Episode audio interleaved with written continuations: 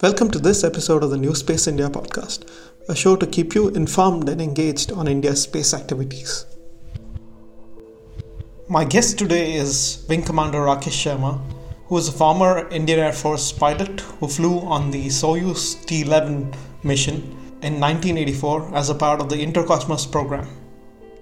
He spent 7 days, 21 hours and 40 minutes on board the Salyut 7 mission, during which he conducted scientific and technical studies, which included 43 experimental sessions. I sat down with him in Uti, where he is retired today, to record this conversation. Stars and galaxies and the vastness of outer space kind of attracts all of humankind. So I wanted to know, as the only Indian who's experienced in space travel, what does space really mean to you? Well, I think what it means to me is a platform from where you can look back at your own habitat, and I mean planet Earth. And although one really doesn't have to go into space to realize the vastness or the scale on which things are, but when you do actually go up into space, it's a kind of a validation, and you still come back absolutely surprised at the beauty that is there, even though you've seen it in two-dimensional photographs and prints. So it is quite an out-of-the-world experience. Technology, of course, has changed a lot from when you were in space and what it is today. Of course, a 3,000 rupee smartphone today is probably carrying a better processor than a rocket that, took you up. And of course, the landscape of human spaceflight itself was also changed quite a lot. From then, a competitive kind of, bipolar world, space travel and so on, to a more cooperative kind of agreement. But with India now, massive changes in technology, in AI and machine learning, and there's always a question as to should we send a human being up, or should we, do a robotic exploration because it costs far less. So I wanted to know, what is your take on this aspect? And if you say, okay, let's do human, why? Well, I would say that it's not one or the other. I think you do need both, because if you're going to be exploring as yet unvisited areas, just in order to de-risk that particular activity, it makes sense to utilize all the sensors that are at your command, and if you can control them remotely, it makes sense. Yeah. But ultimately, if you're going to be setting up a habitat, which is the plan today, of first colonizing the moon and perhaps Mars later and then further on. The human being just has to be there. So I believe that you do require both approaches. The Prime Minister in India has announced a human spaceflight program with a mission to send an Indian up by 2022. The ISRO has done several experiments and built up several technologies, of course, in preparation of, this announcement over the last decade or so. So the interesting bit is what facilities does India have, and what facilities India does not have for this 2022 goal? I think the facilities which India already has and which has been amply demonstrated is communication, deep space networks, as well as the technology to launch satellites into orbit. So the infrastructure needed to launch heavy lift vehicles. Today, with the GSLV Mark III, you have the capability of putting a human in space, and he's going to survive there for a few days, and you can bring him back. So pieces of these technologies have already been developed and proven. Because we have not yet embarked fully on the human space flight program, we did not have the funding to generate infrastructure connected with training of crews. So that bit will need to be done. I think the rest just will have to be scaled up as we go along. That's an interesting point, because It, of course, is a, you know, kind of a massive investment into building up those ground facilities to train the astronauts in.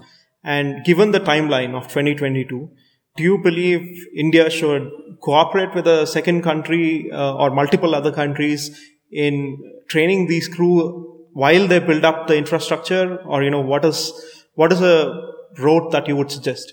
Yeah, I've always been a votary for cooperative ventures because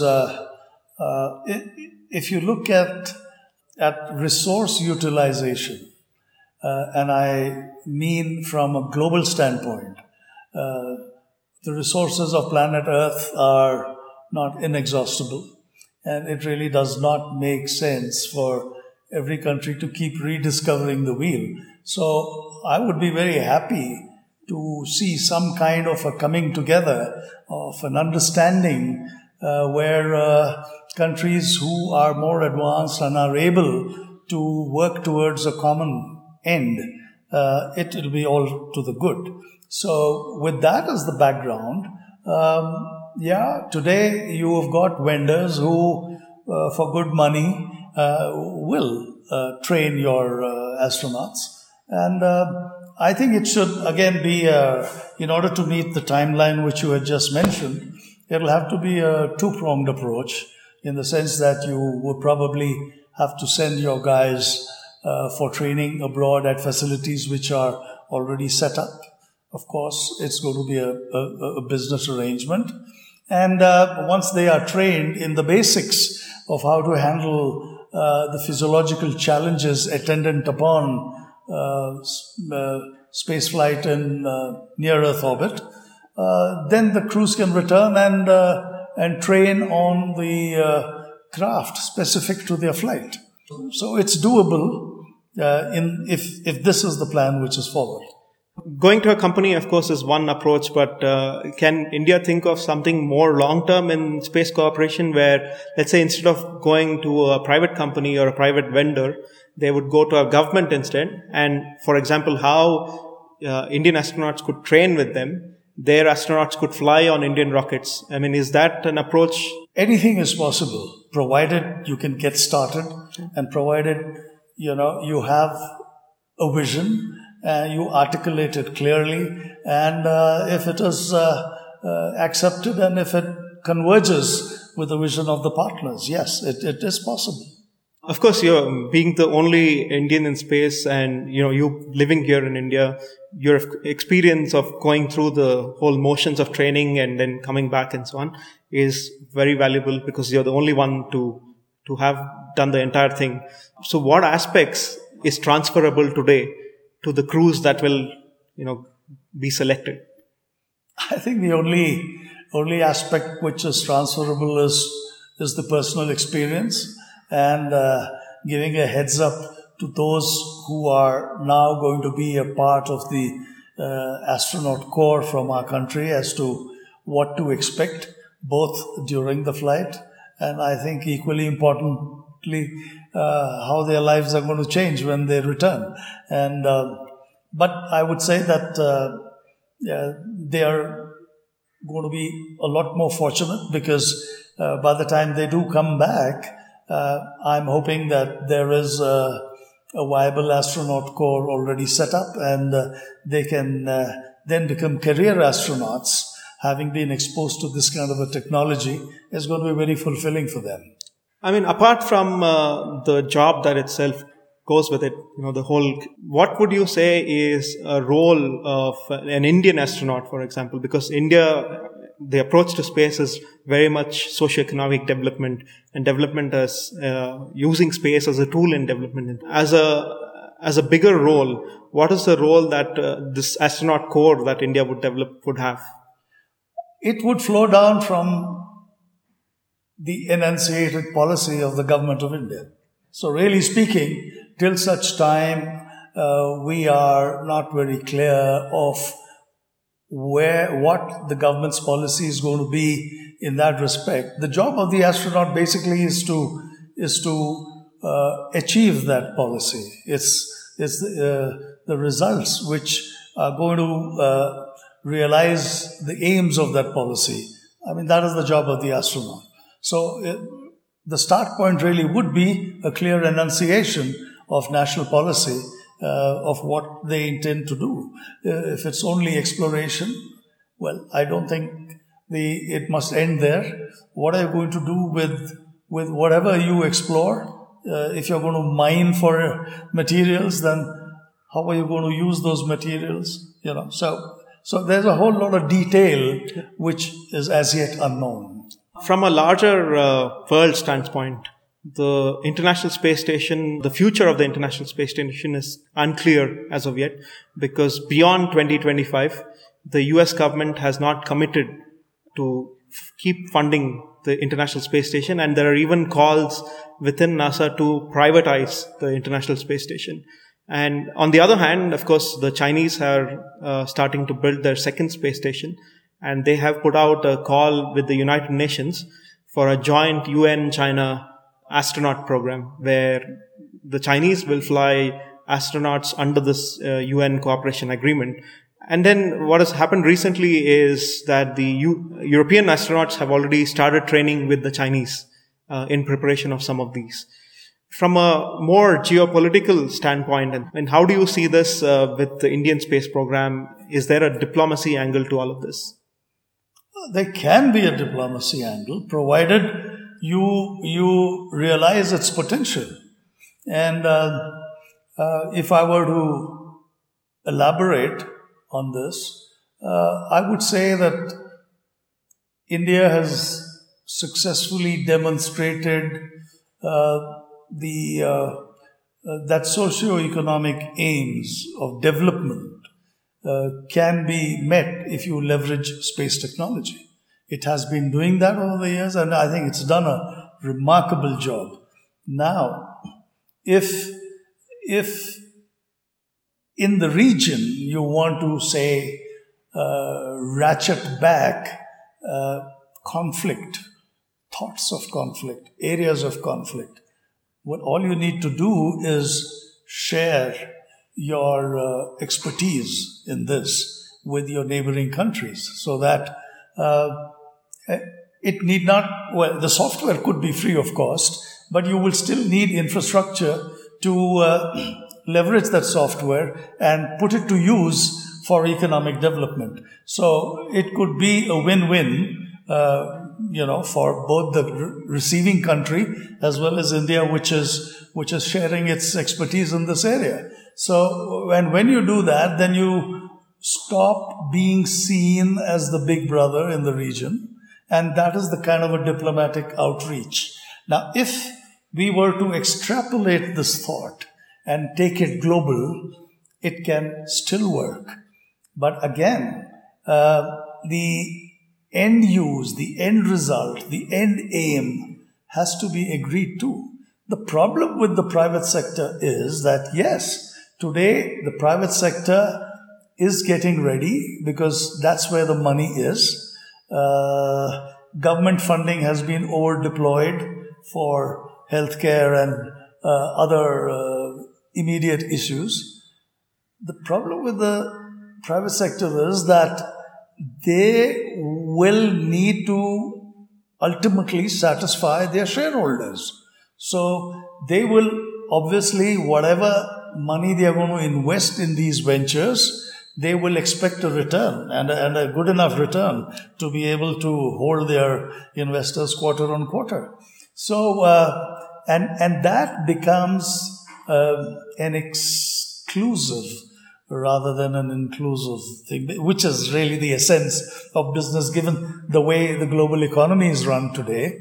And I believe that all that will achieve if the private sector, and they will be forced to follow this model, we will only be planting the seeds of conflict in outer space.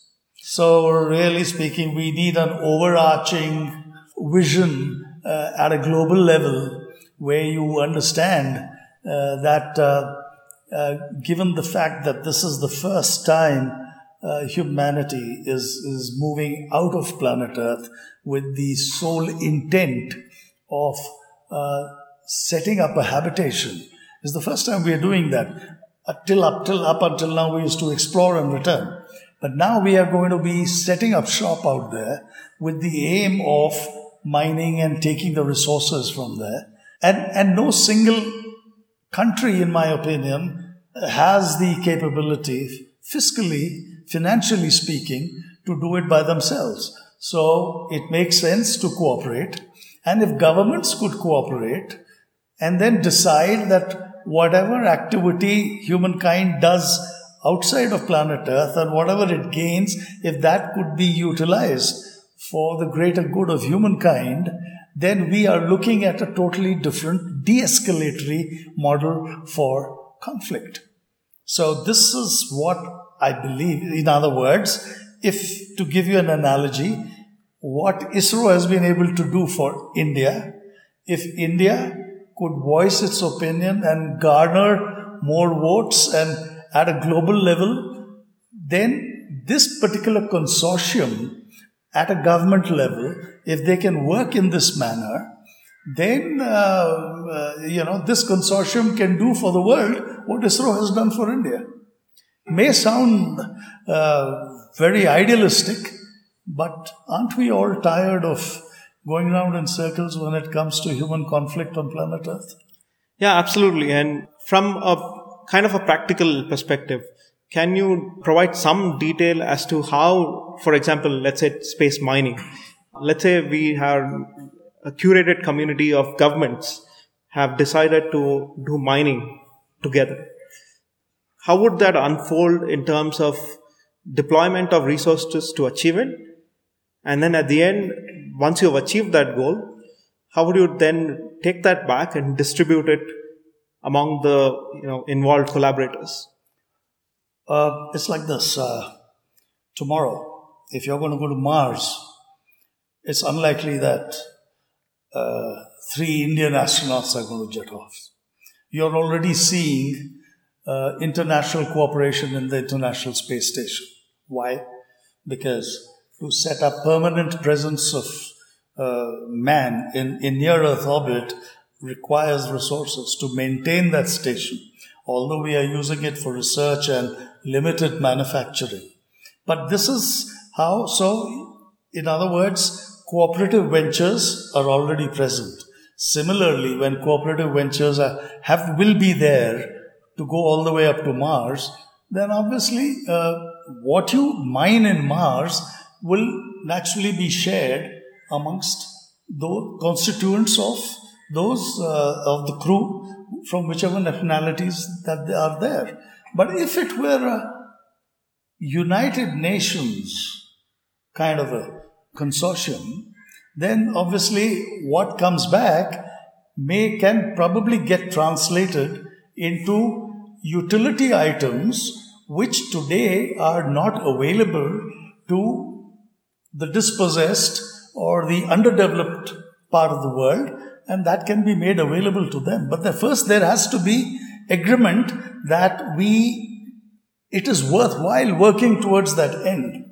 So you have to look beyond the boardroom, beyond business as we today run it, and you have to look at this as a de-escalatory initiative. And everybody has to buy into that. If I were to give you Africa, supposed to be the cradle of our civilization, human civilization, they have a concept called Ubuntu. I am because we are, which is another way of articulating Vasudhaiva Kutumbakam. The world is a family. So if we can reach there, then this is how. This could be the first manifestation of that philosophy. Is it really workable? The Association of Space Explorers is pushing the DEO project, that is the Dear Earth Object Project, wherein the entire planet Earth is endangered by the prospect of an asteroid hit, because then it could destroy civilization as we know it. And our genome, we have no backup also of our genome. So now to prevent that happening, in other words, to come up with a solution that we secure our future. The Association of Space Explorers is moving through the United Nations to come up with interventions so that you can cooperate, detect, and then push an asteroid off the collision path. Now, to do that, again, it's not going to be cheap. To be able to do that, countries will cooperate because every country is at risk, equally at risk. So if you're going to, it's like paying an insurance to secure your future. Why can't we pay a similar kind of insurance to secure our present? Live a life free of conflict. When you look at recent trends, especially from the leader of space, for example, in the US, a lot of it, the narrative has been changing too much from going from public sector driven exploration to private sector driven exploration. There's even now a plan for commercial crews and so on. So, and then of course there are these big guns of Elon Musk and Jeff Bezos funding their own space programs, if you can say that, and trying to colonize Mars or, trying to commercialize space tourism. And these are fundamentally a shift in how we've been exploring space. I mean, what are your views on that? Jeff Bezos and Elon Musk, they're not doing this for the greater good of humanity. They're doing it for their individual companies. They're looking at it as a business opportunity. So you should be able to read my answer. I'm not saying that it's wrong. All I'm trying to say is that it is inevitable because government, indeed, funding is drying up for this kind of a thing.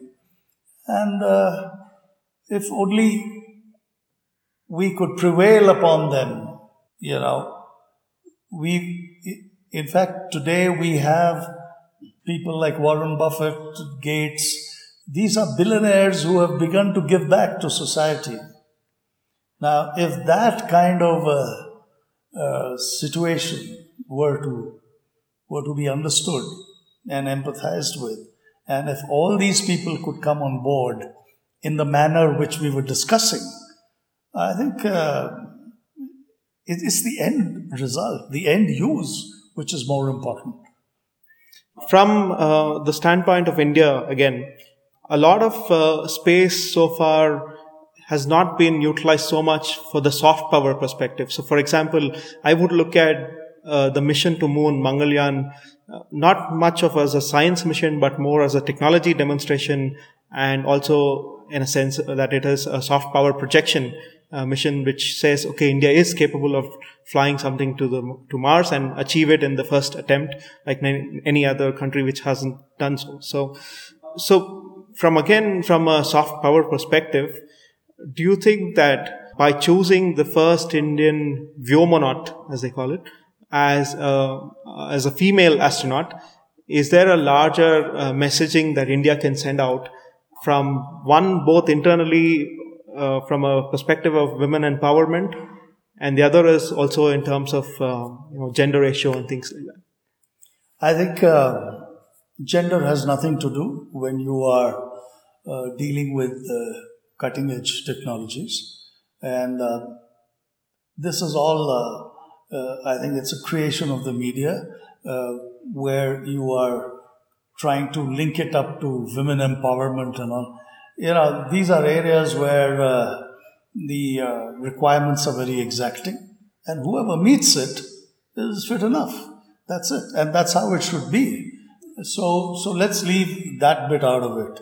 As far as projection of soft power, my understanding of soft power is different from the way you have articulated it, where you have said that going to the moon and demonstrating your capability to do so is demonstrating soft power. Well, I think it's more demonstrating your scientific reach than anything else. Demonstration of soft power is what we discussed a bit earlier. Why, if India starts sharing its software from the Indian remote sensing satellite for the region, and starts giving it to the neighbors free of cost. And then in concert with the neighboring countries, setting up the infrastructure to extract intelligence from that software for the development of those countries. Now that is a diplomatic soft power outreach. And I'm very confident that if there is anybody who can start this kind of a wave, it could be India, because India has reached the Far East with its soft power. Whether you can talk about it like Buddhism, where all it has gone. That was all soft power. It has never been overt show of armaments and things, and you've not waged war. So I think again, this is a very great opportunity. And ISRO has always done this in its own way. It has not followed anybody else's example. And I hope ISRO continues to stay the course and do its own Indian thing. What is your perspective of Earth, in a sense, where there's many people, of course, who've now said, let's go to space because that's the future and so on. And then there's a group of people who say, we don't want to be doing all of that because there's a bunch of people who will forget Earth, or it'll only be accessible to the rich because the poor can never take to space. So in that sense, there's also people who talk about climate change and why we would need to invest more into climate change and focus on getting Earth right first before going into space. So there are, of course, all these mixed opinions in the community. And so what would be your standpoint? Well, I believe that we are living in times where things are changing so fast. Alvin Toffler once said that it's not so much change per se which is going to influence future societies. It's going to be the rate of change. And we are experiencing those times now. The rate of change is phenomenal. So if you're going to be starting initiatives which are sequential, you will be leaving yourselves way behind. You'll be overtaken by circumstances. So while it is necessary to fix the broken systems on planet Earth, parallelly, we will need to secure our future by continuing exploration in outer space. And while doing that, if we can give it a new purpose, a new direction, then once again, we will be securing our present back on Earth. So that's interesting because when you look at the Indian roadmap at the moment, 2022 is, of course, the first astronaut, set to go up. But what should be the policymaker standpoint in India from your perspective, from a long-term perspective? So what should we be achieving, let's say, by 2030 or 2040 and then 2050? I think we need to demonstrate that we are a player in this game, and I think we have already made a dent in that. And then from here on, it would depend on how you are able to influence the opinion of players who are already on the high table and who are going to make international space policy going forward. So I would expect India to occupy its place on that high table and be able to influence the policy in future. Otherwise, like I had said, we will only be exporting conflict into outer space. So and India's perspective has always been conciliatory, cooperative, Ubuntu and Vasudhaiva Kutumbakam. And if that can be projected and some consensus arrived at, I would like to see India play that role. And I hope they do. But for that, they need to articulate their vision first. Yeah, but let's say from a personal standpoint, I mean, what would you, as a person, for example, would like to see India achieve by, let's say, 2030, 40 and 50? Yeah, so you're going to have an astronaut core which is future ready. You've got to keep upscaling your technology so that when called upon, you can be a major contributor to international cooperative efforts for exploration, perhaps manufacturing, perhaps capturing an asteroid and taking the resources and bringing it back on Earth from becoming a player in fixing the problems which are there on Earth. Energy, for example, helium or solar pointed from space. So we can become a big player in this kind of a thing. In a recent development, of course, the US declared a space force as the sixth arm of the US military. And I'm not sure if any other militaries will also follow suit. But how do you see this whole emergence of space force? And, do you see this as something that the others will follow, or, if India will follow? Well, it's an escalatory move. On the one hand, we are trying to reduce nukes, and on the other, we are building up a shield in space. So I don't really know. In my opinion, essentially, it's opening up another business vertical.